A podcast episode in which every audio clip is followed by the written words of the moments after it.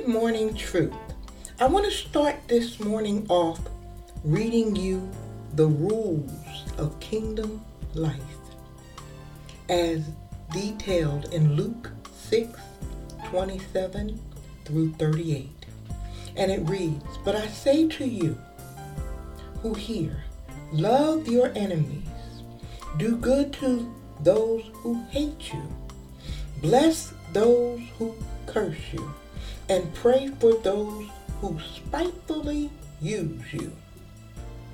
To him who strikes you on one cheek, offer the other also. And from him who takes away your cloak, do not withhold your tunic either. Give to everyone who asks of you. And from him who takes away your goods, do not ask them back. And just as you want men to do to you, you also do them likewise. But if you love those who love you, what credit is that to you? For even sinners love those who love them. And if you do good to those who do good to you, what credit is that to you? For even sinners do the same. And if you lend to those from whom you hope to receive back, what credit is that to you?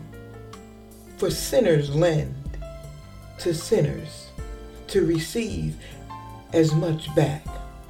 But love your enemies, do good, and lend, hoping for nothing in return.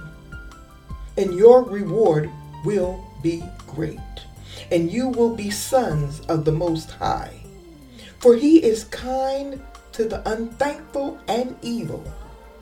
Therefore, be merciful, just as your Father is also merciful. Judge not, and you shall not be judged. Condemn not, and you shall not be condemned. Forgive, and you will be forgiven. Give, and it will be given unto you. Good measure, pressed down, shaken together, and running over, will be put into your bosom. For with the same measure that you use, it will be measured back to you. I know you all are likely thinking, even if you may never admit it, you're thinking, God, that's a lot. It sounds like you want me to set myself up to be taken advantage of. In the kingdom of God, our citizenship is based on us being more concerned and consumed with God than anything else. For God is the King. He himself is love. He is our provider. And there is no one who has the power or the ability to reward or bless us like he can. So when he says, love your enemies, love them. Not because they are worthy.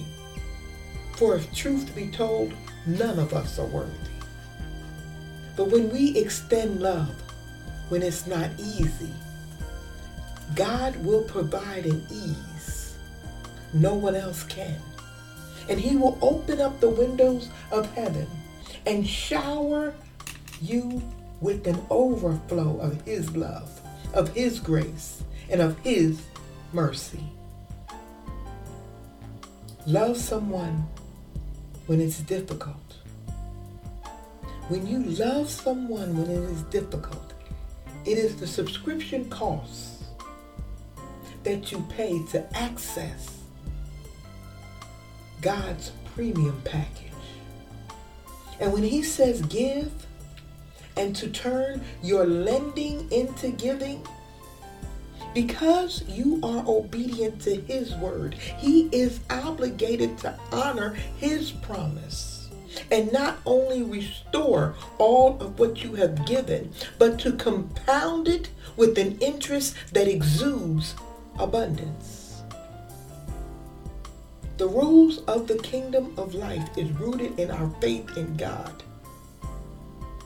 The question is, do we or do we not believe that God will do what he said he will do? When we honestly believe, we will have no problem walking in absolute obedience to his word. This morning, I say to you, I D double dog dare you to try God's way. Remember, when you start your day with truth, blessings throughout the remainder of the day is in